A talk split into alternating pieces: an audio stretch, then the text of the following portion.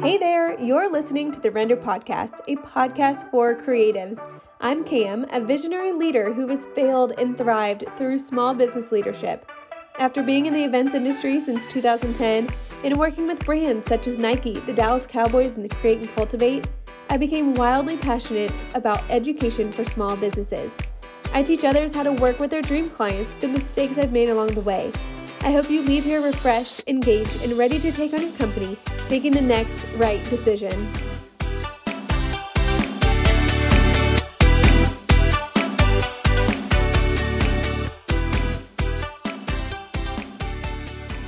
Welcome into the Render Podcast. I am your host, Cam, and I'm so excited that we are getting right back into our mini series with Emily. We are talking about your website and driving success through what your website is doing. And um, if you have not already listened to our first episode, I encourage you to go back and do so.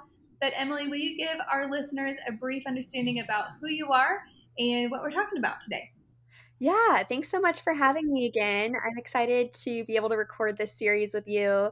I'm Emily. I'm the owner of Emily Foster Creative. It's a branding and website design studio, and we help creatives and wedding pros all over the world to get really clear on their brand strategy and website strategy so that we can build a really mm-hmm. personality packed, customized brand and website for you. Awesome. So we were talking about right before we started recording, actually. Um, we were talking about so many things and revolving around websites. So let's kick it off right from the start. We were talking about the difference between Showit and Squarespace and WordPress and kind of the um, structure of where you start with your website. Will you give kind of a brief understanding of why we should choose certain websites? I know and our listeners know that we use Showit in a WordPress um, combination. And how I typically will explain that to our listeners is Showit is the makeup on your uh, face, which is uh, WordPress, which is powering a lot of our inventory, our blog posts, a lot of those things. And so, um, talk to us a little bit about why we should choose certain platforms over others and kind of the benefits of those. Yeah, I love that explanation. I'm always saying that um, Showit is like the design side, and then WordPress is like the content side. So something very similar. Yeah. I also use Showit with the WordPress blog. Um, so that's usually what you get is basically everything in the builders and Showit, and then WordPress is content. You've probably reviewed that with Cam before. Yes. Um, and then I've also designed a lot of websites in all kinds of other platforms. So Wix, Squarespace, WordPress, a couple different builders in WordPress from like Elementor and Divi to Beaver Builder. Would not necessarily recommend that one. And then Shopify as well. Um, not really for wedding pros, but for other types of businesses. So there's a lot of differences between each platform. And in reality, I don't think that you can go super wrong, but as a wedding pro, I definitely love Showit the most for most wedding pros, unless there's like a specific need to have a different website platform. Um, one thing that I always tell people is not to worry about SEO when you're picking a website platform. So it's actually a myth when people say like oh you have to be on this platform in order to have successful seo you can definitely have a successful effective website on any platform but i just think Showit helps you through the back end to really have a nicer user experience than other platforms i would say for wedding pros my top three are definitely um, Showit, Squarespace, or WordPress. But the reason that I love Showit more than the other two is because you can customize so much without code and you can really have an elevated design without needing to necessarily hire a designer or to hire a developer. Um, there's definitely a ton of show Showit users who do still hire designers like myself because it's kind of like mm-hmm. building a website almost like in Canva or like on a piece of paper, where if you are building a custom website, you're starting from scratch, which can feel really overwhelming for some people. And you kind of have to have an understanding of design principles still, like like graphic design principles, to really create an effective and um, strategic look.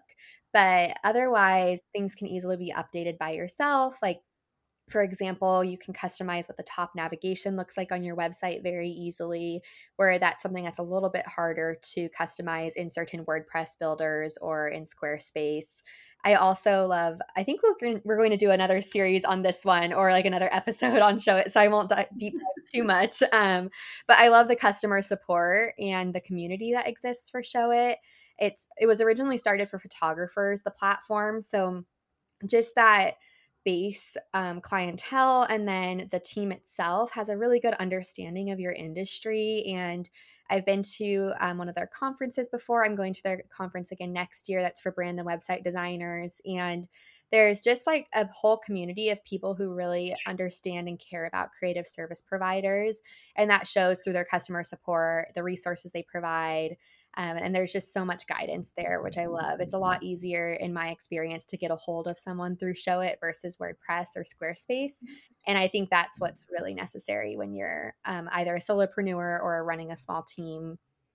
Yeah, the great thing about Showit, and I know we're going to have another episode about this, is that you can hire someone like yourself to mm-hmm. design it and get it implemented and all that. And then when you, as a business owner, when you have to go back and make edits or changes, it is super simple um, we had someone design our website, and then now I'm able to just go in and make edits where I need to.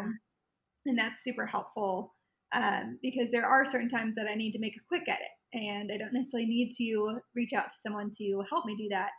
Um, and I don't know a lick of any code at all, and I don't really want to. yeah. so, so it's really great for that.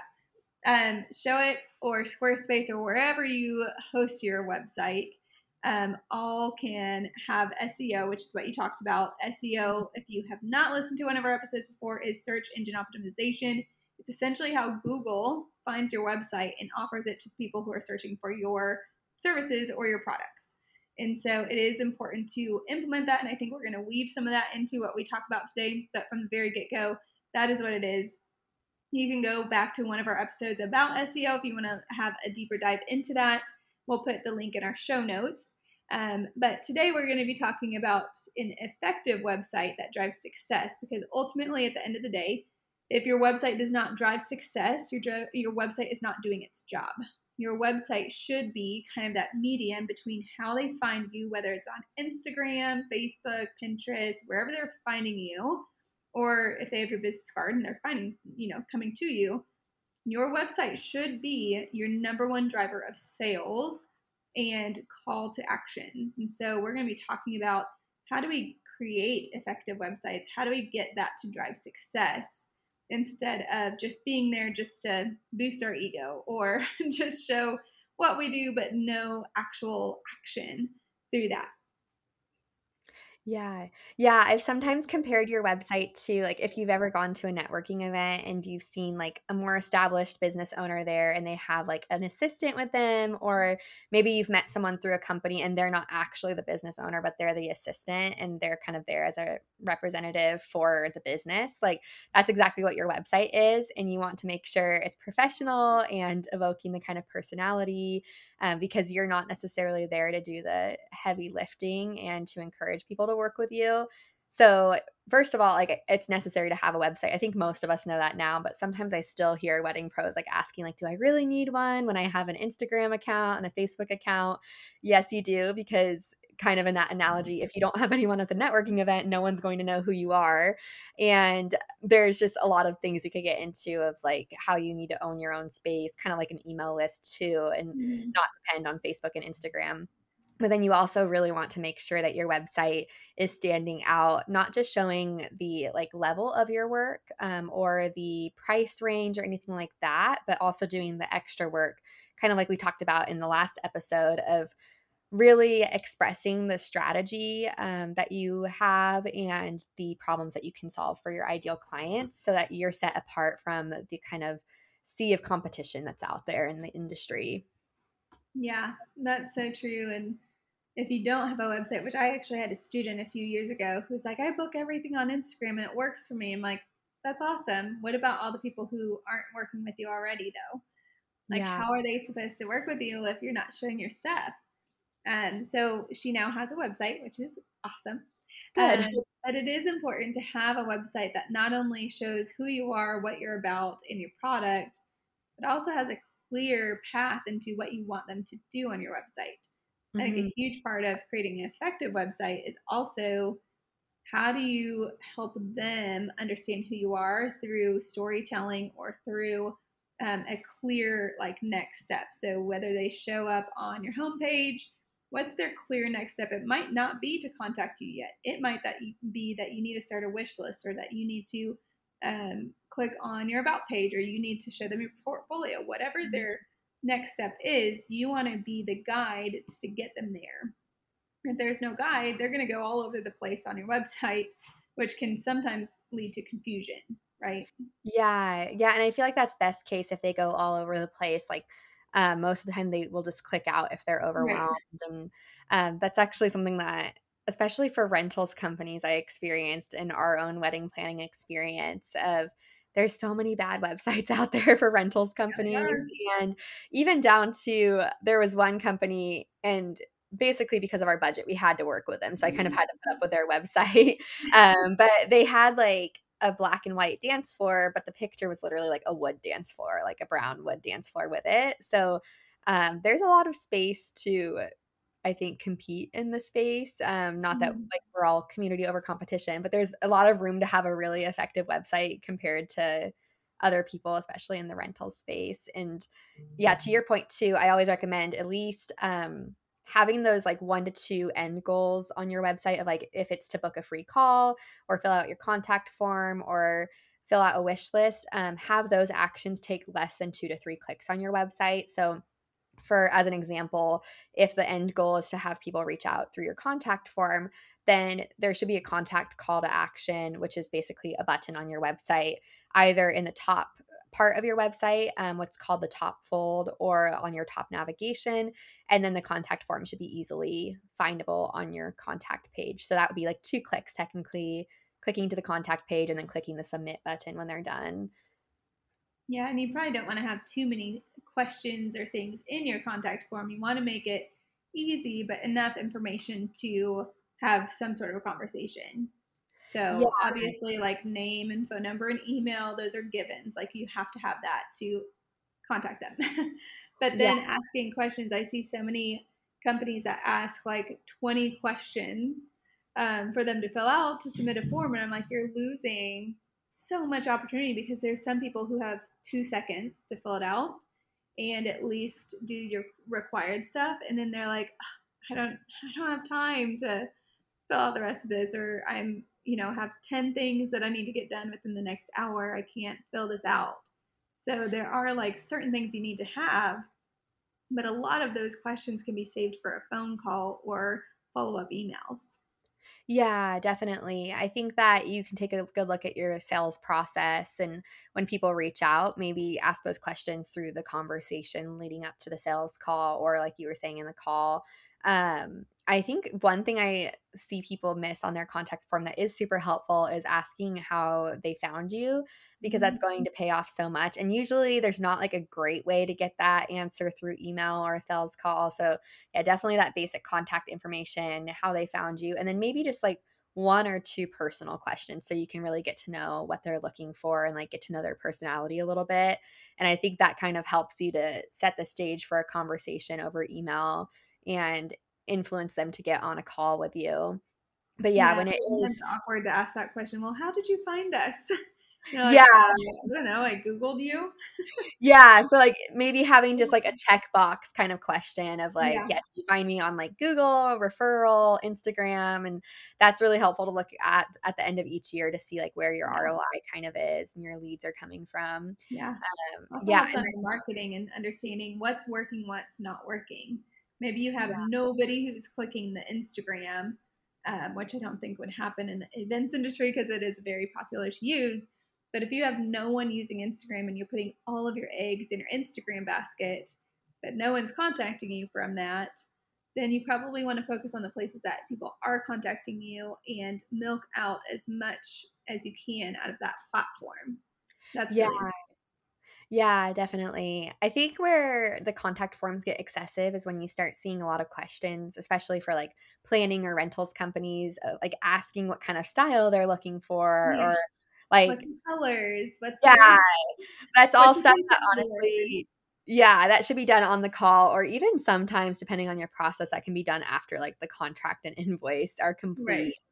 You don't need to overwhelm them with all of these decisions, um, right. especially depending on your ideal client and kind of the tier of the market that you're in sometimes clients are just looking for you to tell them all of that in a way like mm-hmm. and not have to provide so much information. So yeah try to think of it really as like a first greeting with this person versus like an application that they have to fill out right in order to contact you yeah. yeah. this is more of your cover letter than your resume. He just yes. Want to know a little bit about you. yeah, definitely. And then a big um, mistake I see too on contact pages for wedding pros is not making wedding or any event pro really um, is not making your contact information clickable. So um, if you want to provide your phone number, um, you should definitely should probably provide your email on your contact page. But whatever you do provide there should be clickable because a lot of people are going to be looking on your website on mobile. And mm-hmm. that was actually one reason that we clicked away from some vendors' websites is like we would be maybe on the way to a venue mm-hmm. tour and I was trying to check boxes off of our vendor list. So I'm like, okay, we need to find like a wedding coordinator. And I would go to like one website and then like go to click on the email in my mobile view and then not be able to do that. And it just like it sounds so lazy, but it felt like too much work to copy the email and go to my like email app and create mm-hmm. an email, especially since maybe some of those websites I didn't connect with super well anyway. Like, so if I was just looking at a lot of different options, that was one little thing that would make me click away from someone's website. And then it's really easy in Showit to just make a phone number mm-hmm. clickable um, or an email and just make that process a lot easier for them. Yeah. Yeah. You talked a little bit about mobile version. I know for ourselves, mobile is so important to prioritize as well as de- desktop. But with the digital age and where we're at right now, there are so many people using mobile. And if your mobile version sucks, people are going to mm. click off of it and it's not going to work very well. Yeah, and that's one thing I love about Showit too that we didn't talk about. I'm sure we'll get into that in our next uh, recording, but uh, the mobile version is just so easy to customize. That is a downside, I will say, of why some people mm-hmm. don't like Showit as much as like Squarespace. Is it takes a little bit more time to design your website and get it to a custom look because you have to design the desktop and the mobile separately. Um, their team's actually kind of working on streamlining some things so that you can do some mm-hmm. things together at once, but uh, mobile is definitely a high priority with Showit, whereas some platforms you design the desktop and then it kind of just stacks everything on mobile.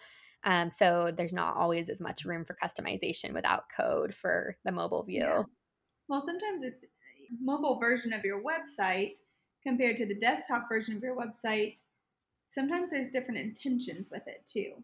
Yeah. So if you're on your phone and you click from Instagram over to your website, you're probably looking for quick things. You're looking for quick fixes or quick mm-hmm. information. Mm-hmm. You're not ready to necessarily put together a whole wish list on your website. You're not ready to do the whole nine yards. But mm-hmm. when you're on mm-hmm. your mobile, you're probably more apt to fill out a contact form or click the email or click the phone number, maybe learn a little bit about the company but your mobile version doesn't necessarily have to look like your desktop version. Your desktop version is for the person who's ready to sit down and go through make their wish list. They're ready to like dive in and dive deep. Whereas a mm-hmm. person mm-hmm. on their mobile, and not saying that everyone's this way on their mobile, but someone on their mobile might not be to that point yet. Yeah. Yeah, very true. That reminded me too of like having an Instagram links page. Uh, that is mm-hmm. really nice. You can create what I call like just a links page on Showit. And you could do this on any platform, but I love that you can have like a custom experience for right when people click from like Facebook or Instagram and direct them to a really easy to fill out contact form or a freebie that you have, um, or maybe link them out to a separate wish list if you are going to mm-hmm. do that on mobile but yeah that is a huge beauty of Showit is that you can even um, hide buttons or certain sections on mobile or desktop and really decide what you want that user experience to be which i love. One thing that i'm always making different on clients websites is photography um, so sometimes there's just a photo that doesn't work really well for the mobile version and you can swap that out for a different photo really easily and you don't have to like make it look like a stacked version of the desktop so that really helps you create a little bit more of a luxe experience with a design yeah that makes a lot of sense especially because most people aren't going to be on their phone and then looking at your website and comparing like wait that's not the same photo or that's not the same thing on there no one's right yeah, exactly. Yeah. In fact, like depending on the client, like most people will probably only look on mobile or desktop, um, depending mm-hmm. on like what kind of client they are. Like, are they planning their wedding maybe during their lunch break at work, or are they planning it like from a car? They might not even have a desktop computer because there are people like that. Um, so another thing you can do to level up your website is take a look at your Google Analytics and see like where your visitors are coming from the most. And that's actually something that I think a lot of people forget about. Um, mm-hmm. Is setting up Google Analytics. As soon as you publish your site, it's pretty easy. There's a ton of tutorials online, and it's something that I do for all of my clients um, at the end of their website design process, or even like if I have a client that's maybe on Squarespace right now, and then when we start working together, they want to switch to Showit, I'll install Google Analytics on their current site so that they can start getting traffic. And then we'll just um, publish their new site and put Google Analytics on their Show Showit site because you don't get to look back at any old information with Google Analytics. Um, it only shows you your traffic from the day that you actually install it on your website and it gives mm-hmm. you all of these really cool details. It would be such a fun workshop if we could show like on this podcast, but there's so many cool things that you can see um, that can help you figure out like where your ROI is coming from, um, like areas where people are looking at your website, mobile versus desktop, really like such in depth information. Yeah. Well, and it helps you understand how long people are staying on your website, how engaged they are, how many website pages that they're going to within your site. Yeah. And so that's also really good to understand because if you're having, um, let's say for easy numbers, you're having a thousand people a month look at your website, they're spending 30 seconds on it, and you only got 10 inquiries this month.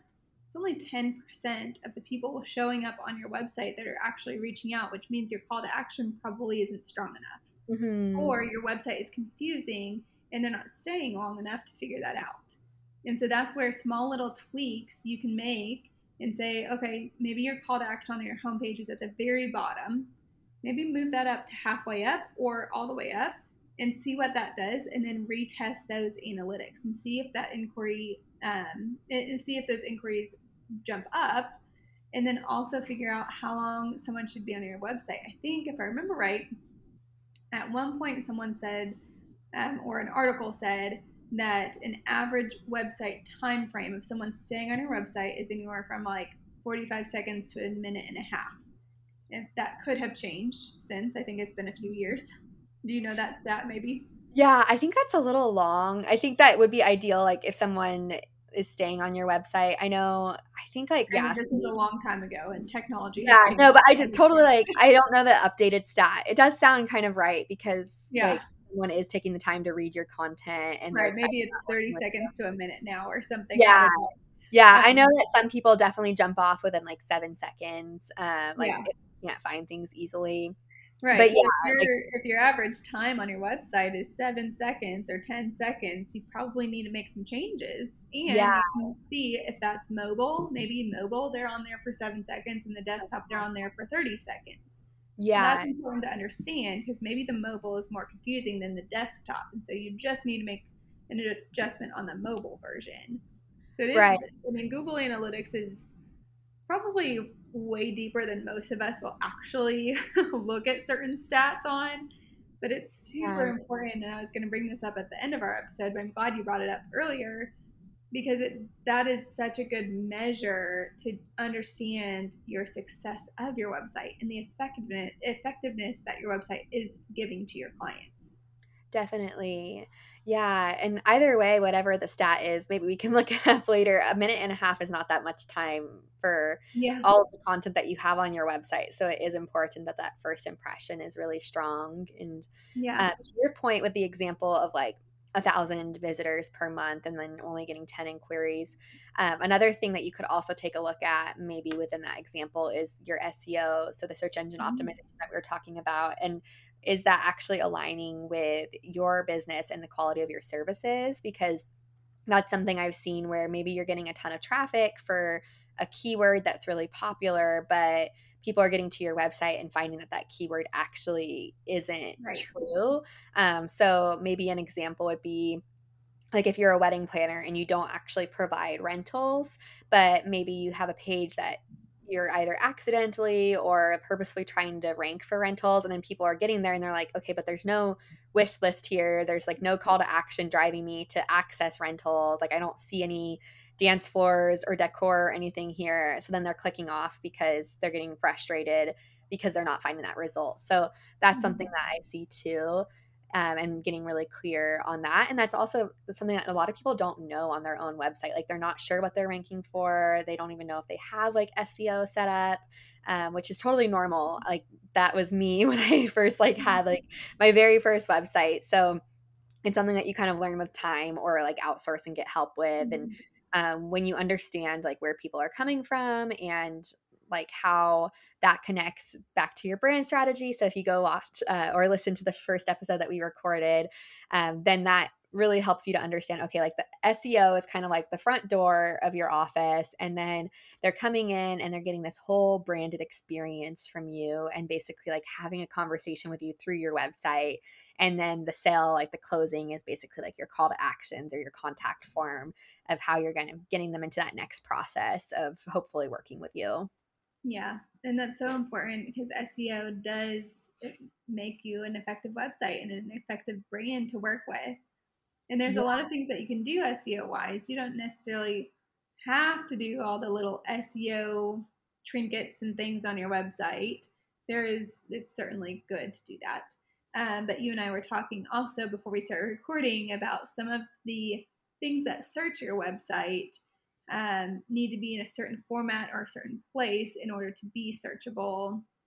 Um, we were talking a little bit about different text boxes um, being searchable versus non searchable and such. Um, that's all really important. Yeah, yeah. So there's um I'm by no means like a super in-depth SEO expert. I do have some really great SEO people that I refer to if you are looking for like ongoing support um, like all the time. But mm-hmm. one thing that I do a little bit differently than other website designers is I set up what I call basic on-page SEO for all of my website clients. Um, so if you book uh, my lowest package or a custom package, we're doing at least some basic keyword research and setting you up with a foundation for SEO and then for a little bit of a higher package i'll also provide you with resources and a strategy for how you can continue to like build that over time um, so the foundation that i set up for everyone includes those kinds of things of like how to set up your design and your copywriting for google to read it um, or for other like bing or safari other search engines to review but mm-hmm. google is really the primary you can get more details on google analytics for that to really understand where people are searching you but um, part of that is text tags. So, tagging text boxes on the back end of your website as um, what's called H1, H2, H3, H4. Those are all like headline types, and you can um, style them different ways in your website platform. And that's one thing I love about Showit is that you can tag anything as a headline, um, any text box. So you don't have to necessarily go with what's already set. Like um, one thing with Squarespace if you're trying to use Squarespace without using any code, you basically preset the H1 headlines, which is like the biggest headline on your website, and you kind of have to stick with a similar text size and color and things like that. You can update some things, but it's a little bit more limited than Showit. So you have more flexibility with Showit for that. And um, what Cam and I were talking about is like on those H1 or 2 headers, like making sure that if there's a sentence or like a keyword that you want Google to read, it should all be in one text box. Um, so let's say you're like an event rentals company in um, Athens or something, then you want to have all of that in one text box because otherwise Google won't be able to read it. Um, so that's something that we set up. And then alt text on images, um, which you might have heard of before, but mm-hmm. basically every image on your website should have um, what's called alt text so that Google can read the image because Google can't see images. And it's um, kind of dual effective because you want Google to be able to find the images and hopefully rank you for that. So, again, if you're like an event rentals company in Athens, you could um, theoretically put that into your alt text for some images. You don't want to do it for like every single image, but um, you might have like a tablescape design or something. So you could put in that alt text like tablescape design done by um, Allure Events, an event rentals company in Athens. Um, so, and then maybe get a little bit more detailed about what that looks like. Um, you want to describe the image as if you're explaining it to someone who can't actually see it. Um, so that's mm-hmm. effective for getting you found on Google. If you were to go into like Google Images and look up that keyword, your chances of getting found for that are a lot higher than if you didn't have that set up. And then also for um, accessibility on your website so that screen readers can like read the website and um, people who have visual impairments can understand what's in that image. That really helps. Um, and then the more accessible you are on your website, the more Google likes to try to rank it because they know that it's for more people and um, it's kind of a full circle. Basically, if you're building a website that is meant to be good for humans to look at, then Google's going to like it. And there's a couple technical things to do to make sure that. Um, but that's like a couple things that we set up for basic on page SEO. And then there's also um, page titles and meta descriptions, which are like the listings that you see on Google. If you like Google a term and then it's that text that comes up before you click into a website. There's um, all these little things that you don't really think about, and a lot of website designers actually aren't doing them for their clients. So it's important that you understand like what's being done, and if it's not included in the package, that's totally okay because it's not always a website design like service that's required, but it is something that you should either be hiring someone else to do or figure out how to do it yourself so that you're set up for success there. Yeah, really any mm-hmm. SEO is really good to do and the more places that you implement SEO, the better Google's going to be able to read your your page and your copy. Um, yeah. There's so many different things that you can do, and there's a lot of places that also can scam you out of that stuff too. We've been scammed mm-hmm. before when it comes to SEO of them explaining what's well, this really complicated thing, and you need our services so that we can do it for you, and then they charge thousand dollars a month to do SEO, and I was like, I don't know, that seems like a lot. so yeah. Uh, there, you do have to be careful if you're going to hire someone to do it. There is a lot of information out there on the internet and on YouTube about SEO. So it is important to understand what's right um, about SEO and what works. And sometimes that changes. Sometimes your market, wherever you are, um, sometimes that changes. And so um, things that used to rent, uh, you know, even eight years ago, six years ago, don't rent anymore. And so seven or eight mm. years ago, I could have SEO tags that uh, ranked really high for vintage event rentals. Well, now in DFW, vintage is not in at all. Oh, wow, and so yeah. if I'm continuing to have vintage rentals as one of my tags, I'm going to be searched for that. And then I don't have any vintage pieces in my inventory anymore because it just doesn't rent. Mm-hmm. And yeah. so those are really important if you want to, if you're going to niche down into what type, types of rentals you have and you no longer offer those things, you do need to go back and you have to take those out or replace it with something that you do have.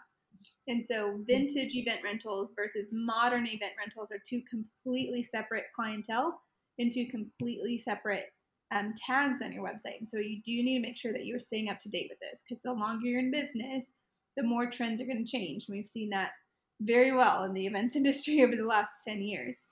Um, yeah. So it is important to stay up to date on what is being tagged and where it's tagged on your website. Um, and then blogging also goes really heavy into SEO. It's really important to have a blog, I think, on a mm-hmm. website.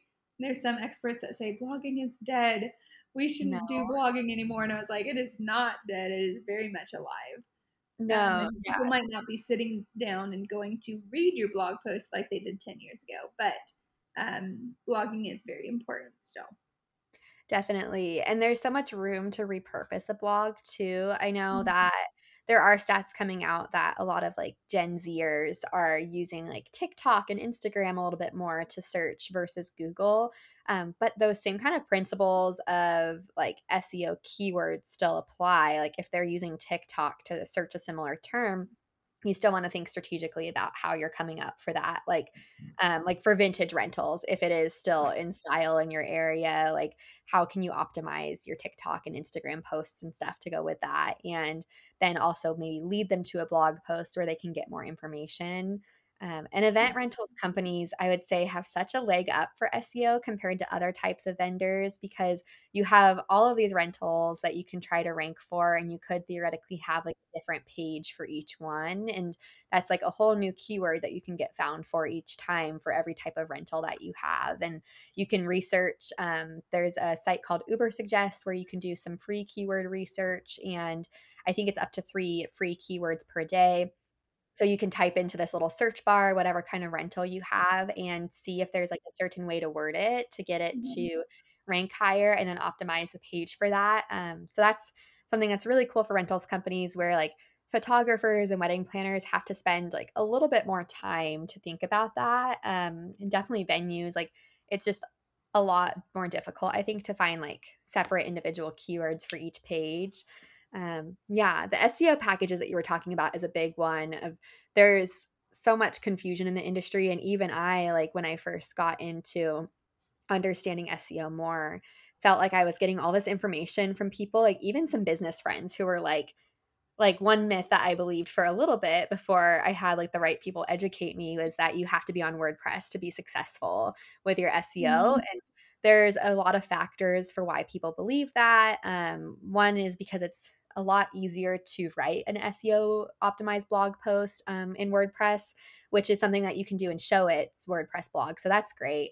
Um, Showit competes pretty well for that aspect. But then also, like WordPress sites have just been around for like decades. Mm-hmm. So some people who are ranking on the first page of Google might just have an older website where they've had more time to write blogs and update their pages and more people have visited their website over time. So that website could be ranking higher than like a newer Squarespace or Wix or Showit site. Um, so that's like a myth that I kind of had to untrain myself from believing that's kind of stressed by some of those SEO scammers, I would say. Yeah. Um, if you are looking into SEO services and you get a quote for like a thousand dollars a month or something, I think that's what's really important is to see like what kind of marketing they're doing as part of that. Like, um, I would say the scammers tend to sell like, oh, you pay us a thousand dollars a month and we'll get you ranked for this keyword. Well, they right. can't ever guarantee that they'll rank you for that keyword. And mm-hmm. in SEO lingo, there's what's called like um, black hat and white hat tactics. And black hat tactics are kind of like um, little, like kind of like dirty tactics that people are using to try to get you ranked higher. I had a client um, outside of the wedding industry this year who had worked with probably an SEO scammer in the past. And um, one black hat tactic they had used was to like hide a bunch of text on their page. So they like basically just like searched a bunch of keywords that this business could rank for, and then they made them like invisible on the WordPress page. Um, so I was kind of exploring the back end of their site and noticed this and then like deleted them right away because that's not the way that we want to optimize a page. Um, but I will say, like, if you are paying a thousand dollars a month for someone who's going to like do that research for you, maybe take away certain keywords like vintage rentals, make sure your pages are optimized, help you write a certain amount of blog posts each mm-hmm. month, um, do new keyword research for you and suggest new pages, and that's probably worth the money.